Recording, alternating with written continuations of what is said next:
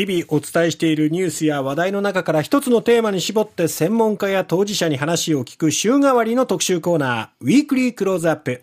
明日は8月15日終戦記念日です。今週は多くの体験者にお話を聞いてこられたこの方と戦争について考えたいと思います。太平洋戦争太平洋戦争の真実、その時そこにいた人々は何を語ったかの著者、カメラマンでノンフィクション作家の高立直樹さんです。高立さん、おはようございます。おはようございます。今回、高立さんは太平洋戦争の真実その時そこにいた人々は何を語ったかという本を出版されているわけなんですけども、はい、まずこの本をこう出そう書こうと思ったきっかけっていうのは何だったんでしょうか？あの私ずっとこの28年間戦争体験者の取材をしていて、ええ。毎年夏になるとあの戦争の悲劇を忘れてはならないっていうような声がね、ええ。えー、夏になるとよく聞こえてくるんですけども、はい、あのまあ、本当は、本当に忘れてはいけないもんだったら、あの夏の季節季節ものにしてしまっちゃいけないと思うんですけどもね。うん。えー、今やもうその戦争体験者はもとより、うん、その子供の世代までがもう高齢化しちゃって、ええ、戦争中生まれた子供がもう80ですからね。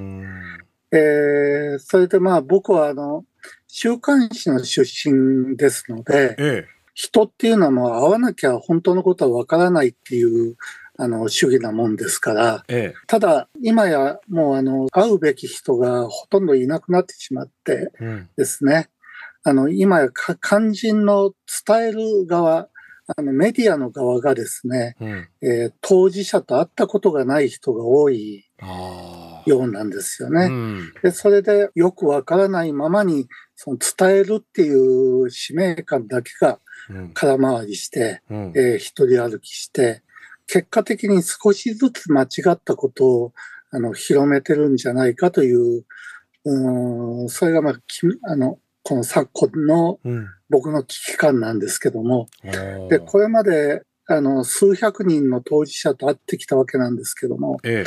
え、テレビや週刊誌の終戦特集を見てても、はい。まあ、これはあのこの話はちょっと眉唾じゃないかとか、うん、えー、それは本当はそうじゃないんじゃないかって思うことが多いんですね。例えばなんですけど、あの、まあ、特攻兵という言葉とか、ええ、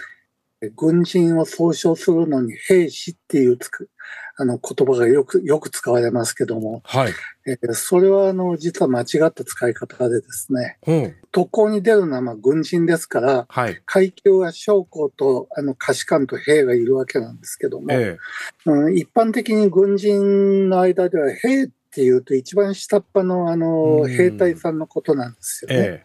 ー、ですから10年20年前まだそのあの、多くの人が存命の頃だったら、特攻兵とか兵士って書くと、うん、あの、我々もそうでしたよっていうような、あの、注意を必ず受けました。あの、貸会の将校の方から。ははい。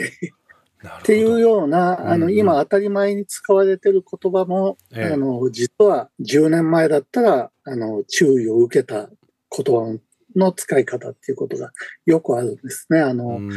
じゃあどう言えばいいかっていうと、特攻兵じゃなくて、特攻隊員と言わないといけないし、ええ、あの、兵士じゃなくて、将兵と言わないと、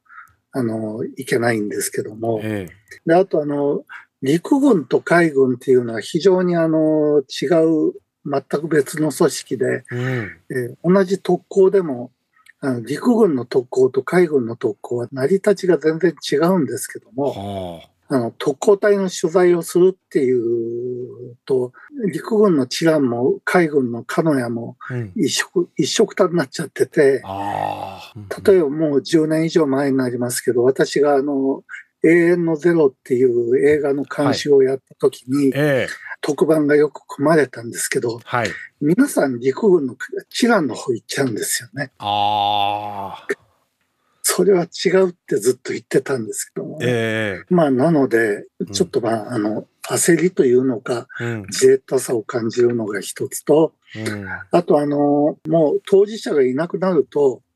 話の裏が取れないんですよ。ああ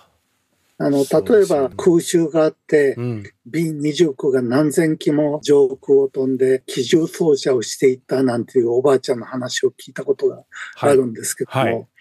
あの B29 が何千機も飛んできたことは実際には一回もないし、あの B29 が飛んでくる高度から機銃操作をするっていうこともありえないんですよね。でもそういうことがわからない人は、それを鵜呑みにしてそのまま放送しちゃうし、うん、書いちゃうし、うん、で、またその、あの、証言を裏付ける別の証言っていうのが、でももうなかなか取りづらくなっちゃってるんですよ。ですから、まあ、あの、そんな中で、ええ。えー、まあ、じゃあ、どうすれば伝えられるのかなっていうことを試行錯誤今してるんですけども、うん、この本の担当編集者から、はい、僕が28年間取材してきた500人を超える人の話の中から、ええ、印象的だった言葉をあの抜き集めてみたらどうだろうかという提案を受けて、ええ、で、私は、うん、そうですね、でも、うん、そう言っても話いっぱいありますしね、なんて言って、うんえー、手をつけないでいるうちに、あの、企画通っちゃいましたからとか言われて、えーはい、それで去年から慌てて、まあ慌てて書いたと言っても、うん、取材ノートずっと蓄積があるので、うん、これはそんなに大変ではなかったんですけど、ただその中から、えー、25編を選ぶっていうのが大変でした。ただやっぱり今のお話を聞くと、このタイトルに真実っていう言葉を使っていますが、はいやはり終戦から78年が経とうとしている中でその時あった事実が少しずつ少しずつこう認識ずれていくようなそこをなんか修正したいそういう思いが強いのかなっていうふうに感じました。そうですね。あとだからあと20年30年すればもう当事者が一人もいなくなりますから、うんえ。えー、そうなると、もうあの太平洋戦争の話が、うん、極端な話も幕末のあの、新選組とか、うん、戊辰戦争とか、ええ、そういう話と同じノリで、えー、もう伝説を交えて語られるようになるのは、うん、まあ、おそらく目に見えてるので、え、そんな中で、まあ、あの、一つでも二つでも、うん、あの、本当はこうだったんだよっていう、やっぱり本を残しておくことには意味があるかな、というふうに思ってます。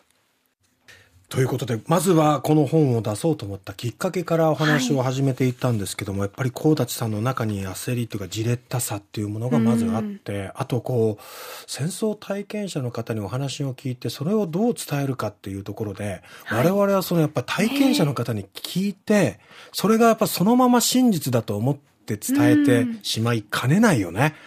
その伝え方っていうところすごく考えましたね。高立さんの話を聞いて、あ、確かにそれを鵜呑みにするんじゃなくって、はい、その聞いた話をちゃんと裏を取って、はい、史実とちょっとこう見比べながら正しいのかどうか。で、それをちゃんと調べて確認してから、初めて伝えられるっていう状況になるんだなっていうね。はい、そこを我々肝に銘じておかなければいけないなと思います。今週一週間、えー、高立さんとの、えー、お話をですね、一週間お届けしたいと思います。太平洋戦争の真実、その時そこにいた人々は何を語ったかの著者、カメラマンでノンフィクション作家の高立直樹さんでした。